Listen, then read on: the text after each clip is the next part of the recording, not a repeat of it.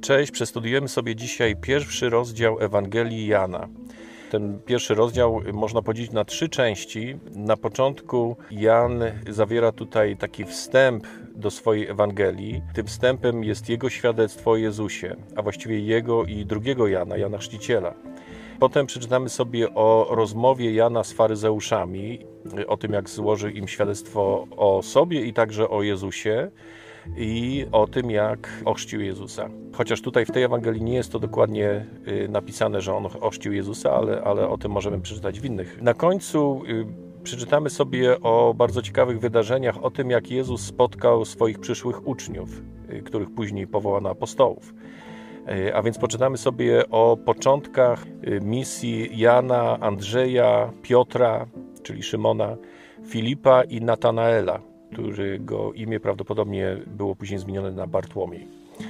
Y, no dobrze, to, to zacznijmy od początku, ale może zanim jeszcze zaczniemy czytać, to chciałbym przeczytać Wam bardzo ciekawe statystyki. Otóż y, nie jest to przypadek, że Ewangelia Jana znajduje się na samym końcu Ewangelii.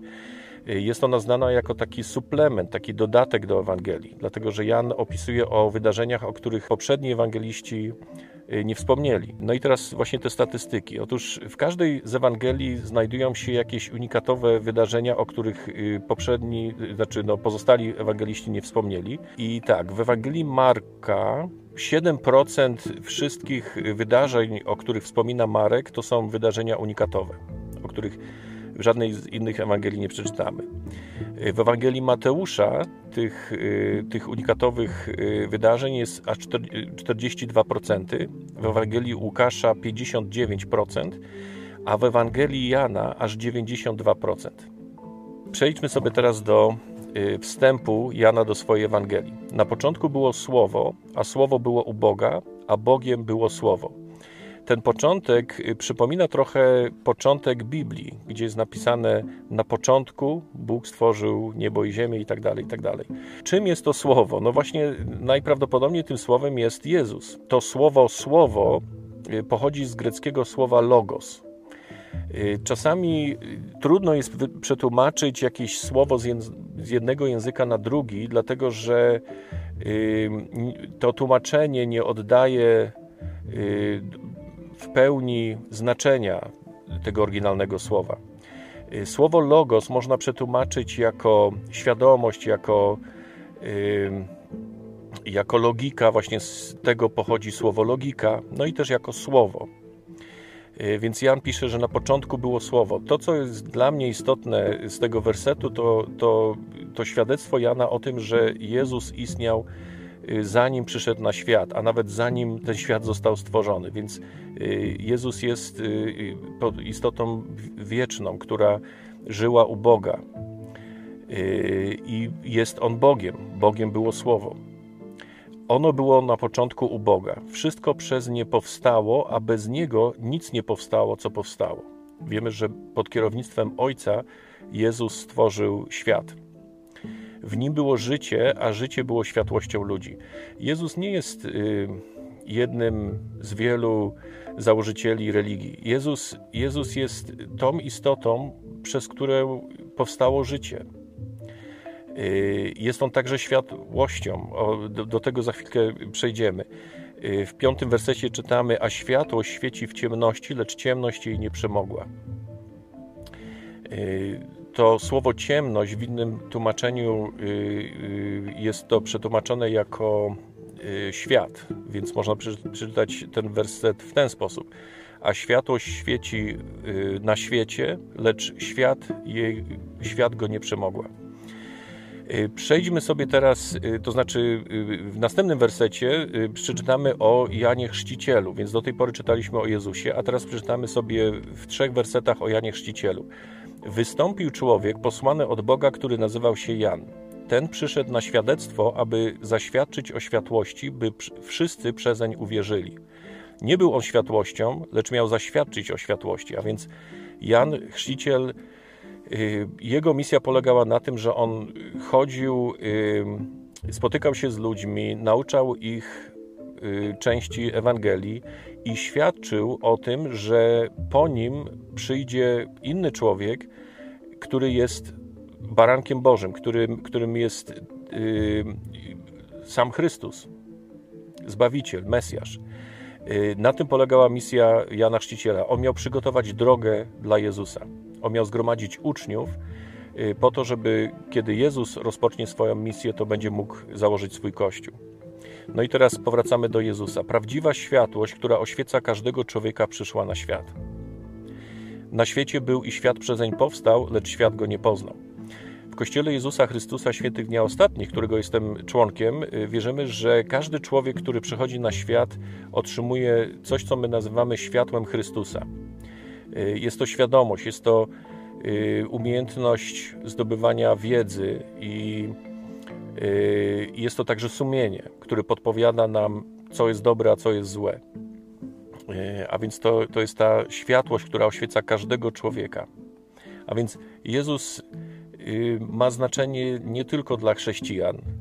Y, każdy człowiek, nawet ludzie, którzy nigdy nie słyszeli o chrześcijaństwie, o Jezusie, nigdy nie czytali Biblii, y, każdy człowiek jest oświecony przez, przez Niego.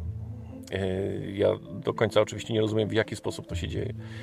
Na świecie był i, prze, i świat przezeń powstał, już to czytałem, lecz świat go nie poznał, do swej własności przyszedł, ale swoi go nie przyjęli. Jezus był Bogiem Izraela. To On prowadził Izrael, to On objawiał swoją wolę poprzez proroków, to On y, dał dziesięć przykazań y, Mojżeszowi. I On przyszedł do swoich, On przyszedł do swojego ludu, ale Jego lud go nie poznał i go nie przyjął. Tym zaś, którzy go przyjęli, dał prawo stać się dziećmi Bożymi. Tym, którzy wierzą w, jego, w imię Jego, którzy narodzili się nie z krwi ani z cielesnej woli, ani z woli mężczyzny, lecz z Boga. To sformułowanie dziecko Boże yy, ma dwa znaczenia. W pierwszym znaczeniu każdy człowiek jest dzieckiem Boga, dlatego że Bóg jest ojcem naszego ducha. Y, moimi cielesnymi rodzicami jest Zdzisław i Maria, natomiast y, ojcem mojego ducha jest nasz ojciec w niebie. Y, I dlatego często chrześcijanie nazywają innych ludzi braćmi albo siostrami, prawda? Więc to jest pierwsze znaczenie. Natomiast w drugim znaczeniu każdy człowiek, jeżeli tylko zechce, albo jeżeli tego pragnie, może stać się dzieckiem Bożym w sensie duchowym może, każdy człowiek może się narodzić na nowo, może stać się jakby nowym człowiekiem. Jego natura może się zmienić.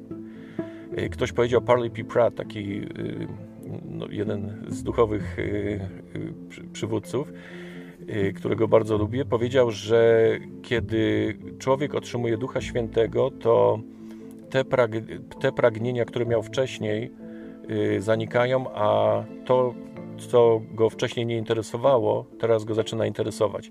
A więc każdy człowiek może się narodzić na nowo. Każdy człowiek może szczerze y, odpokutować za swoje grzechy i otrzymać odpuszczenie swoich grzechów, stać się czystą istotą, ale to jeszcze nie koniec.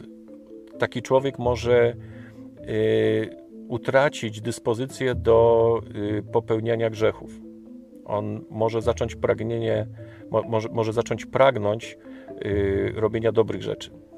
I to jest wspaniała obietnica, i to jest jeden z powodów, dla których Jezus przyszedł na świat, żeby umożliwić to ludziom, żeby, żeby właśnie narodzili się na nowo. I o tym będziemy czytali w trzecim rozdziale Jana, y, kiedy, y, kiedy poznamy Nikodema, jednego z faryzeuszy, i poczytamy sobie o jego rozmowie z Jezusem. I tam właśnie Jezus próbuje mu wytłumaczyć, na czym polega Y, narodzenie się na nowo.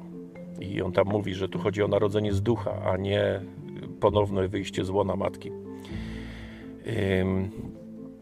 Czternasty werset. A słowo ciałem się stało i zamieszkało wśród nas, i ujrzeliśmy chwałę Jego, chwałę, jaką ma jedyny syn od Ojca, pełne łaski i prawdy.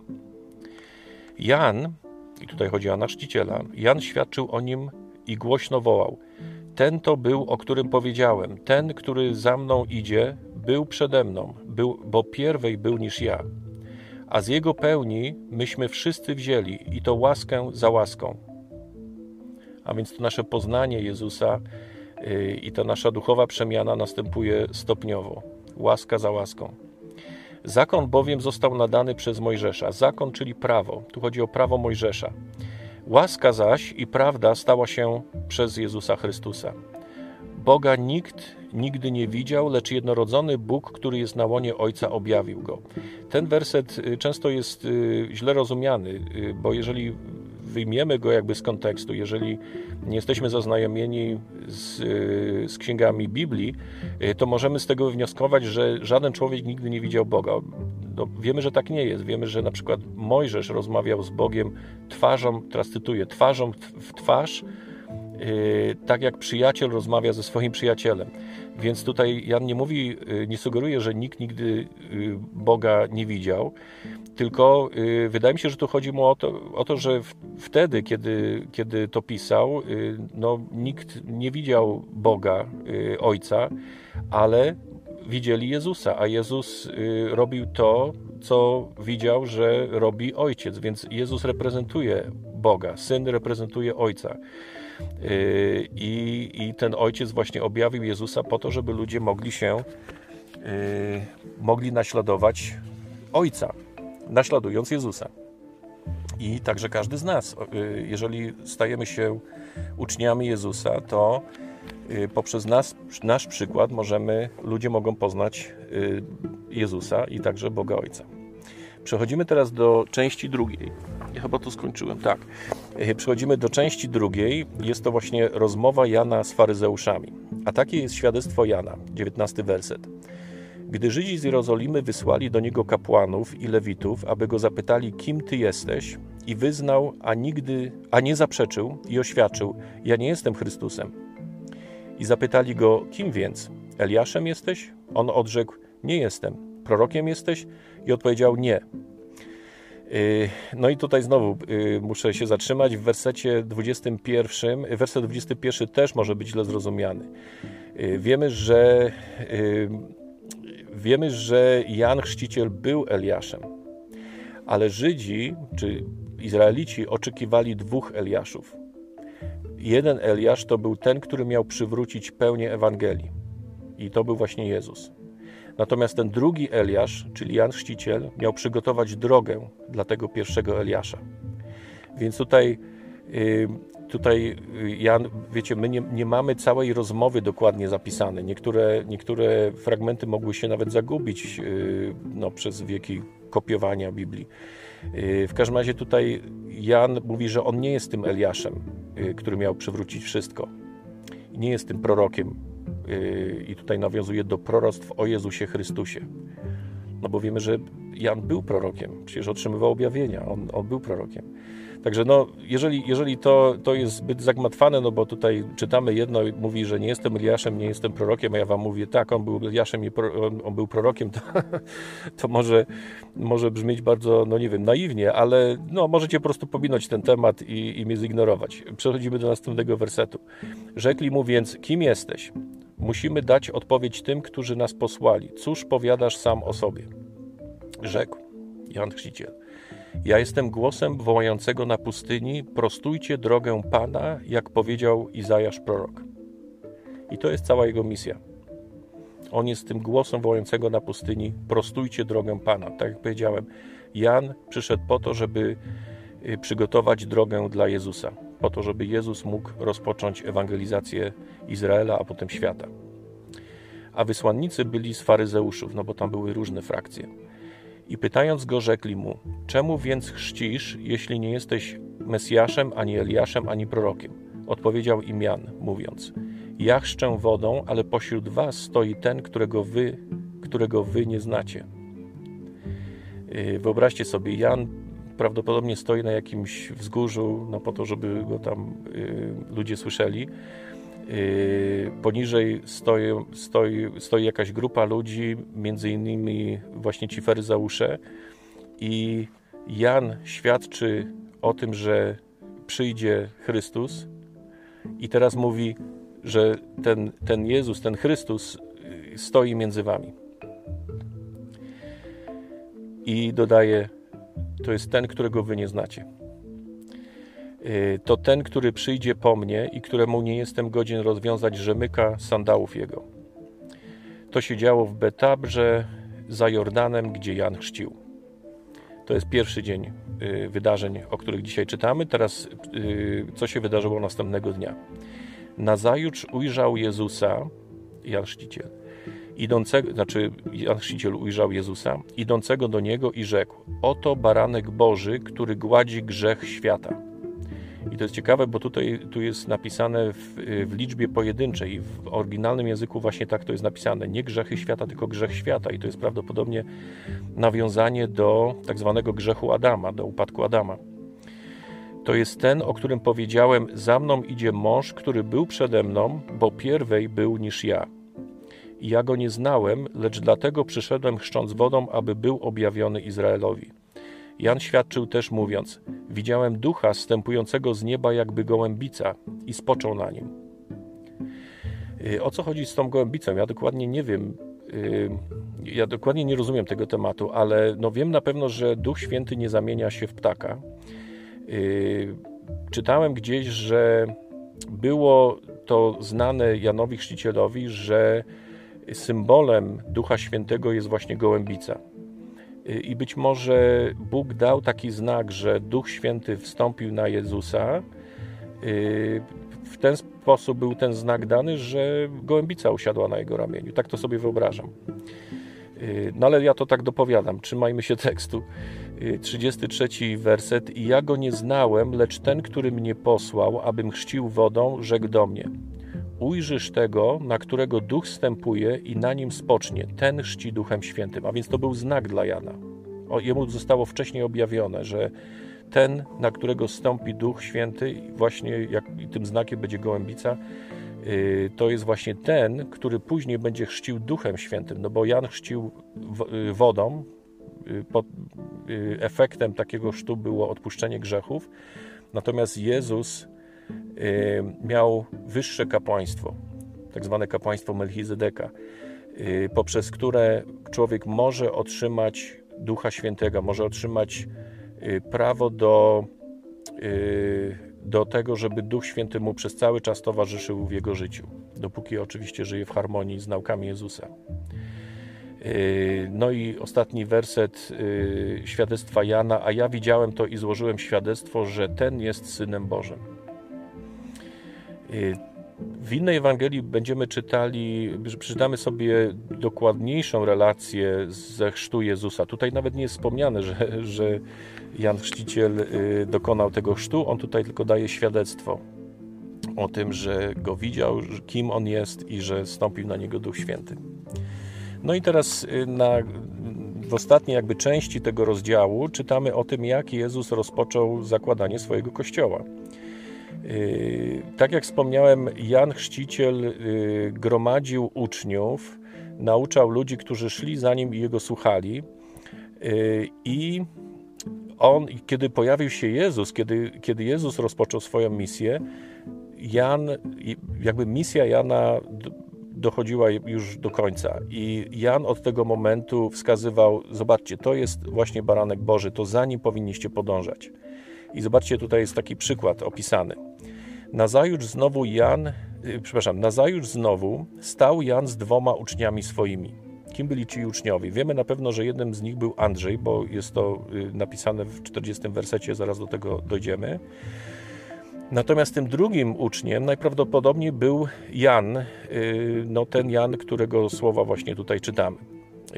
Jan, ewangelista, często pisał o sobie w osobie trzeciej, więc Następnego dnia po chrzcie Jezusa y, stoi Jan Chrzciciel ze swoimi dwoma uczniami, Andrzejem i Janem, i ujrzawszy Jezusa przychodzącego, rzekł: Oto baranek Boży. A owi dwaj uczniowie, usłyszawszy jego słowa, poszli za Jezusem. A gdy Jezus się odwrócił i ujrzał, że idą za nim, rzekł do nich: Czego szukacie? A oni odpowiedzieli mu: Rabi, to znaczy nauczycielu, gdzie mieszkasz? Rzekł, rzekł im: Pójdźcie, a zobaczcie.